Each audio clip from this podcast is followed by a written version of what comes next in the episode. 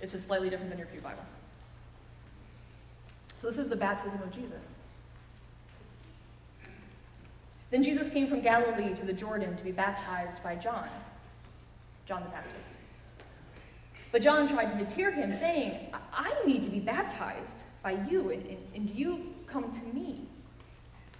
Jesus replied, let it, let it be so now. It is proper for us to do this to fulfill all righteousness. And then John consented.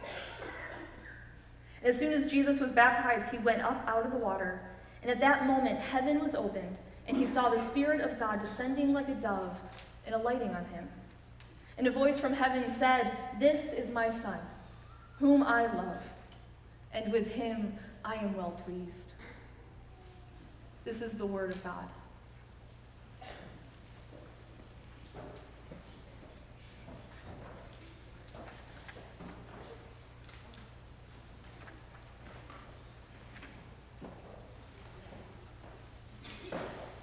We refer to Christ a lot, don't we? Think of how many times just this morning we've referred to Jesus Christ or to Christ Jesus or just to Christ. It, has been, it, has been quite a bit. And, and even in a service that's not focused on understanding and kind of delving into what it means when we say Christ, in any given service, when it's not focused on that word, that title, we still say it a lot. It's very familiar to us, to our lips, to our prayers, to our devotions, to our worship life. Last week we looked at what does it mean that Jesus is, what does it mean that he's called Jesus, meaning Savior? And so we looked at what Savior means and, and, and why our Savior is Jesus. And this week the Catechism slows us down even further. It's almost kind of like, yo, you're not going to get away that quickly. We looked at Jesus, now we're going to look at Christ. And so the Catechism slows us way down and says, okay, that's what you mean by Savior, by Jesus, but what, what do you mean? What, what do you mean when you call him Christ?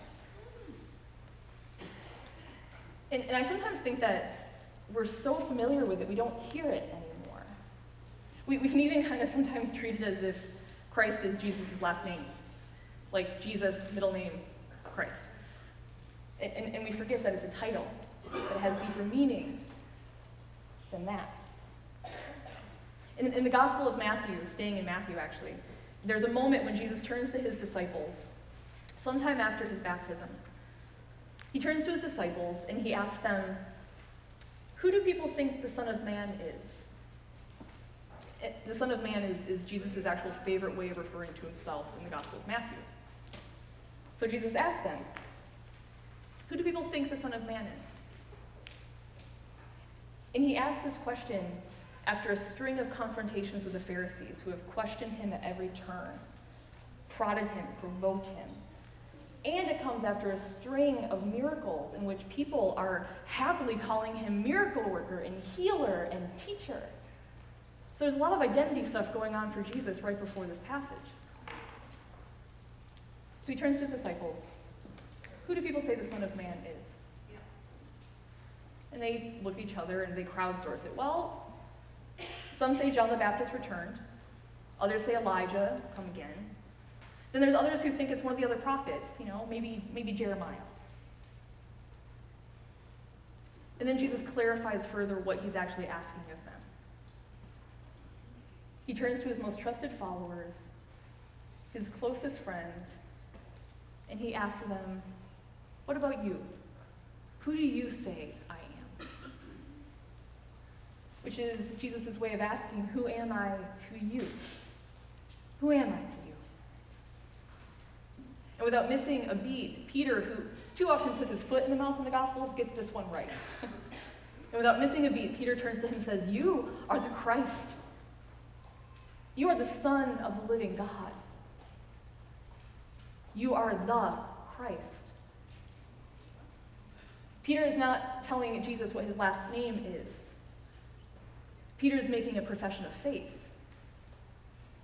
that Jesus is the Christ, Christos, the anointed one. We don't translate this word, actually. Of all the things we translate, we leave this one intact. Christ, Christos, means the anointed one. Jesus, the anointed. Anointed Jesus. So when we sing in Christ alone, we could be saying, In the anointed one alone I stand.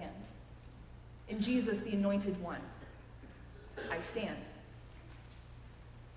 And it's actually the same Hebrew, when we say Messiah, when we say Messiah, same thing. That's the Hebrew equivalent, meaning the anointed one. So both translate into English as the anointed one.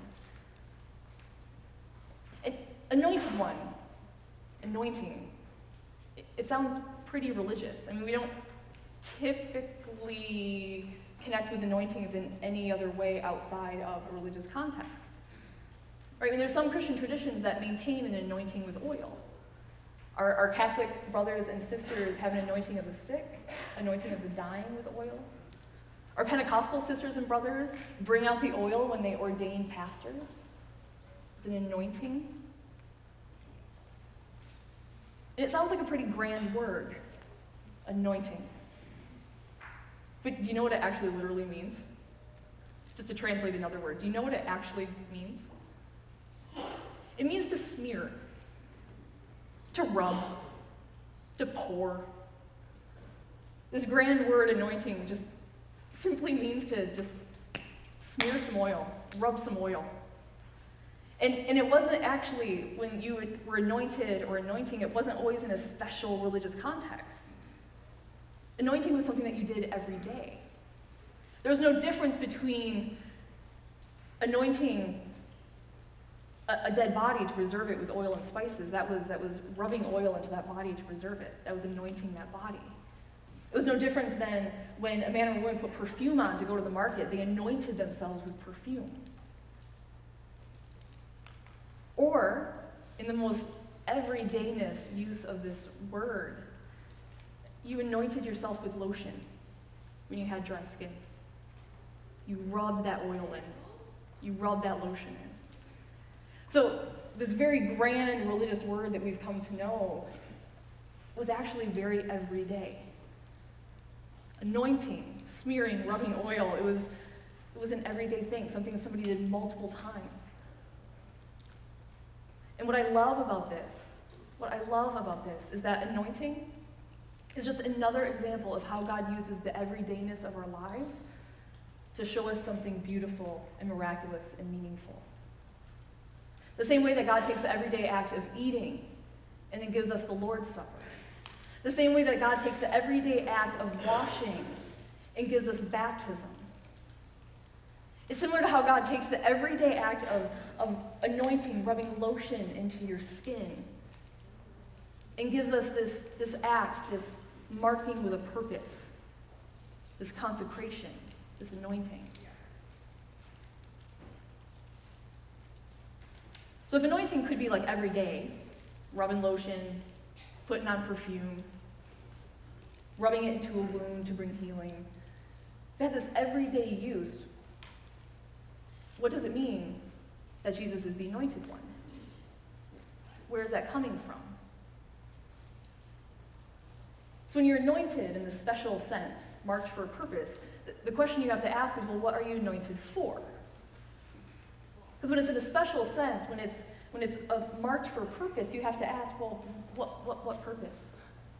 You're anointed, but what are you anointed for? In the Old Testament, there were three cases, three instances where anointing was used to mark off as a special purpose. So, in the midst of, of anointing as perfume and lotion and all of this, there arose three times in which, in a religious context, it was special. It was anointing for a purpose.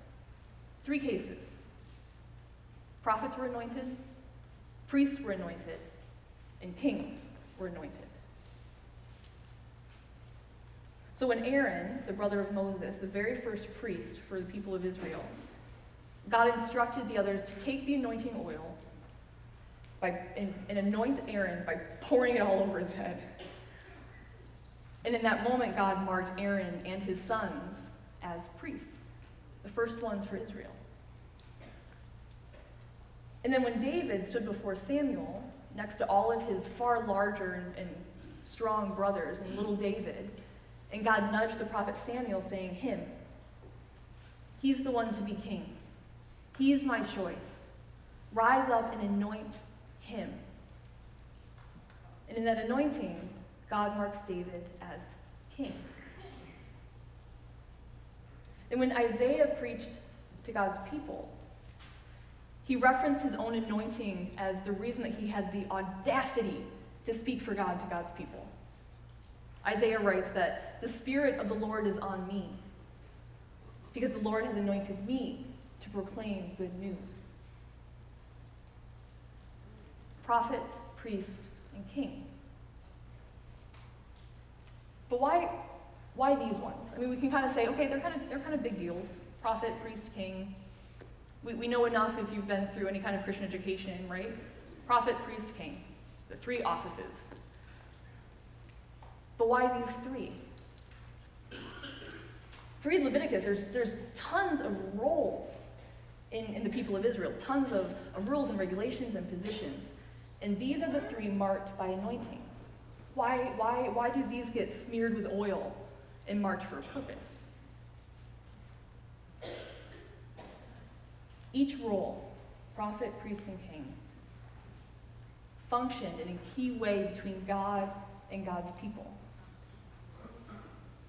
People of God could not approach God, and God could not allow them into his presence. So, what, what do you do to connect God and God's people together? The three offices prophet, priest, and king. Each role was one way that God connected to his people, and God's people to their God. An anointed prophet spoke for God, spoke on God's behalf to his people. An anointed priest brought the people into the presence of God through sacrifice, through prayer, and they were anointed to approach God where others feared to tread. And an anointed king ruled over Israel, ruled over God's people on behalf of God. Kings were anointed to govern and to rule in God's name, according to God's commands. These three offices connected God and God's people. But it was never enough. It was never enough. Because no matter how many anointed prophets, priests, kings served God, no matter how many foreheads were smeared with oil, no matter how many heads had oil poured all over them, it was never enough. Never enough to bridge, to bring God and God's people together. Never enough. There was always a disconnect. There was always another sin that required another sacrifice by a priest. There was always another lie that required another prophet to teach another lesson to God's people. And there was always another enemy that required another king to rise up and go to another war. Always another thing. Never enough. Nothing could satisfy. No one could satisfy. And you know where I'm going. It was never enough until one. Never enough until the anointed one. Until the anointed one who came into this world broke the cycle of sin and sacrifice by breaking his own body on the cross. Until the anointed one who came into this world full of grace and truth as the very word of God made flesh, who spoke truthfully and fully to God's people about who God is. Until the anointed one, who came into this world as a dust covered itinerant preacher, and after his death, resurrection, and ascension, was crowned King of Kings, Lord of Lords. Our priest, our prophet, our king. Jesus fulfilled these roles, stepping in and saying, now it's enough. Now I am enough. I love how the Catechism stresses the relationship. The Catechism stresses that Jesus is our priest, our prophet, our king. Right? The Catechism's answer is not, and he was anointed to be the chief priest, the chief prophet, the eternal King, but our, our King, our priest, our prophet. And I love that. So there's strength in what the Catechism says, and the answer that the Catechism gives for why Jesus, why we call him Christ.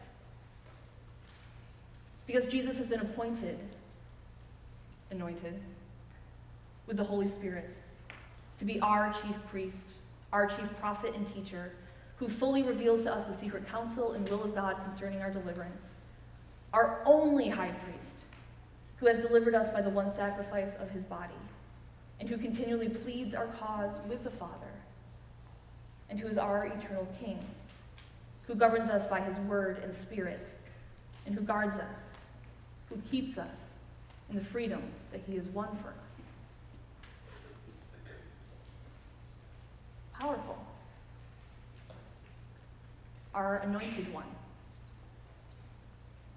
the one who bridges the gap between God and God's people. But there's something that shifts. There's something that shifts from the old way, the old covenant, into the new covenant in the new way that we have in Jesus Christ. There's something that shifts, there's something that changes. And it's not just that Jesus has put us as God's people right with God, but it's something that flows out of that. And, and question and answer 32 points to this change, to this shift, to this new teaching. Question and answer 32 teases it out by asking us, okay, why then are you called Christian? Why are you called a Christian? Now, the easy answer to that, the easy answer to that, the more obvious answer to that is, you know, well, back in the early days of the church in Antioch, the early Christians, the early followers of Jesus, were called Christians, and the name kind of stuck. And we're still called Christians. Easy. Done. Answered. Next one. The Catechism doesn't leave us there. The Catechism doesn't allow us to say that. The Catechism goes deeper. Why are you called a Christian? Why are you called a Christian? Christian means little Christ. Ever thought about that? What Christian actually means? We're a little Christ. We're a little anointed one. That's what Christian means. We're little Christ. We're called Christians. Because by faith, the Catechism says, we are members of Christ, and so we share in his anointing. We share in his anointing. All up until Christ, prophet, priest, and king were for specific people in specific times, set apart and marked, special ones, the high offices. And something changes here because all of a sudden, the people of God all the people of God share in his anointing, share in the special marking, being smeared with oil, shared in being set aside for a purpose. All share by virtue of faith and being in Jesus Christ, share in the anointing.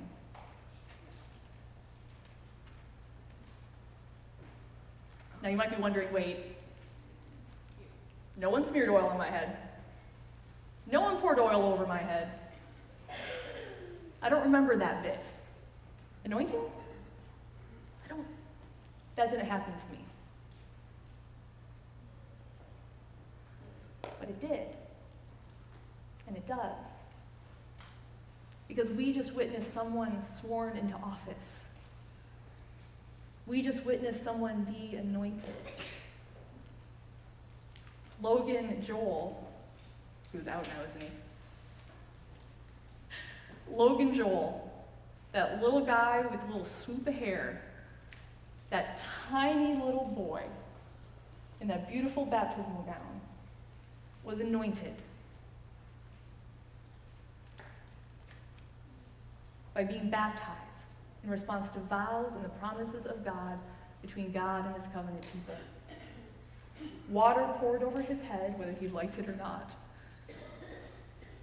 and the mark of the cross made on his tiny little forehead. We have been anointed. Maybe not with oil, but with the waters of baptism. Now, water, anointing, baptism, oil, it shows up in another baptism, in the one that we read, at the baptism of Jesus Christ. When Jesus was baptized in the Jordan River, as he was being raised up by John the Baptist out of the waters, the heavens were torn open, and a voice declared that you are my son, with whom I am well pleased, whom I love. And the Spirit came down in the form of a dove and rested on Jesus. The Spirit came down in the form of a dove and rested on Jesus. So let's back up a second. There's no oil in that story either.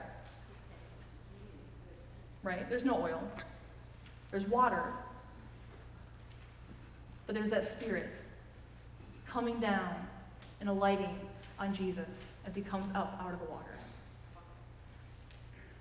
An oil smeared and rubbed and used for anointing throughout the Old Testament isn't just oil. It's a symbol.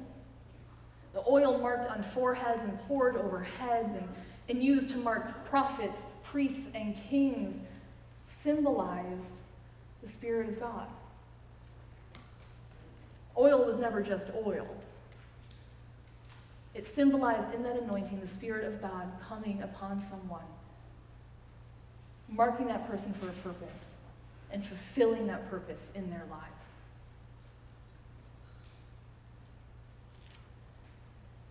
So remember back when God nudged Samuel? When Samuel saw the, the, the line of, of David and his brothers, and Samuel wanted to go with one of the taller, big, strapping ones because obviously that looks like a king. We should definitely anoint that one.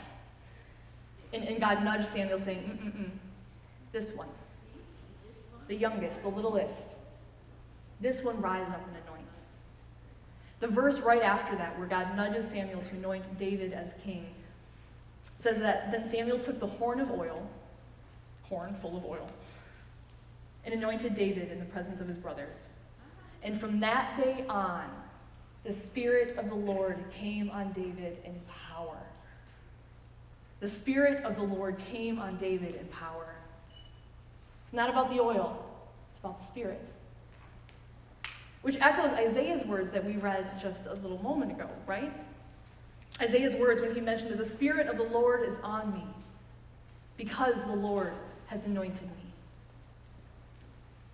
And then that is echoed again in the baptism of Jesus the Spirit coming down from heaven and resting on Jesus.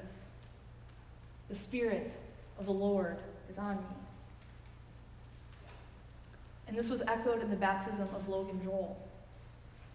When we prayed a prayer of thanksgiving for baptism, asking that God pour out your Holy Spirit so that this little one may be washed clean and receive new life. Pour out your Holy Spirit. Anoint with your Holy Spirit. Because each of our baptisms is an anointing. It's not just a moment in the past where we took cute pictures and we don't remember because we were infants. It's not just a moment in the past, it is an anointing that reverberates throughout entire life of faith, marking us as a people with purpose.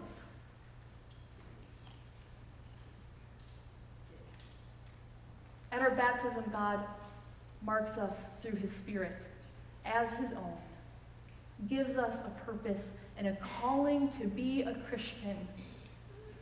Not just a church attender, not just someone who checks a box, religion, Christian, but as a little Christ a little anointed one.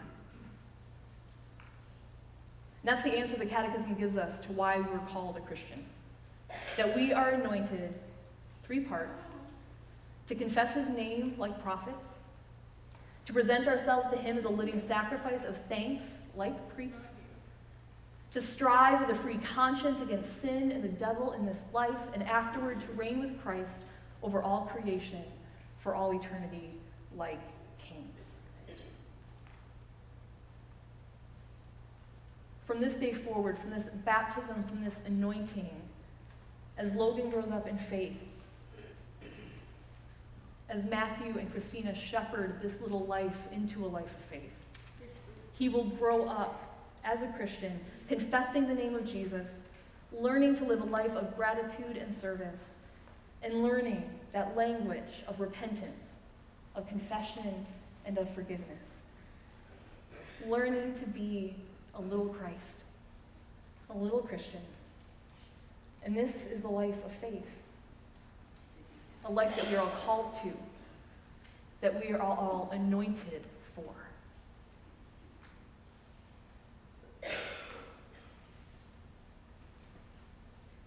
That sounds big.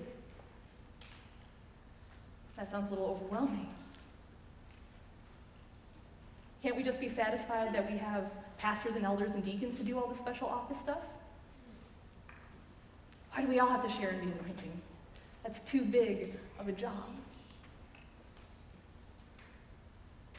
But remember that as you live into your anointing, your baptism, your identity as a Christian, remember that God takes the everyday acts of life, the ordinary acts of life, like washing and eating and, and rubbing lotion into your skin, and He transforms them into something miraculous and meaningful and powerful, like Lord's Supper, like baptism, like anointing. Because that is the way our God works. That is who our God is. And that is how He works in our lives, too. Taking the everyday acts of life, the ordinary, sometimes mundane bits of our own lives, and using them for His purpose, for His glory, and for His kingdom.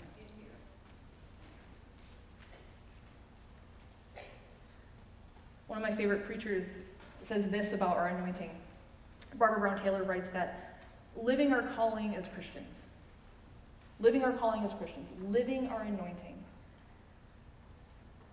requires a rich and disciplined imagination so that we can see the extraordinary dimensions of an ordinary life.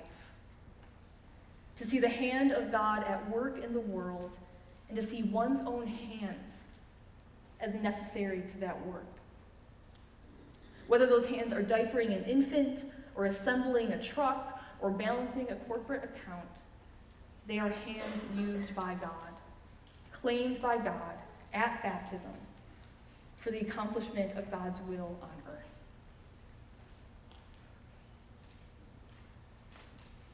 We need to have the imagination that God has to see the extraordinary in the ordinary to see the Spirit of God and anointing, the promises of God in the waters of baptism, and the presence of Christ in the food and drink of the table. And to see the ways in which the Spirit is at work and moving in our lives in extraordinary ways in the everydayness of who we are and how we live. That's the life of faith. And we live this life of faith knowing and trusting that we are held and that we are loved by our prophet, by our priest, by our king, our Christ, our anointed one. In the name of the Father, and the Son, and the Holy Spirit. Amen. Please pray with me.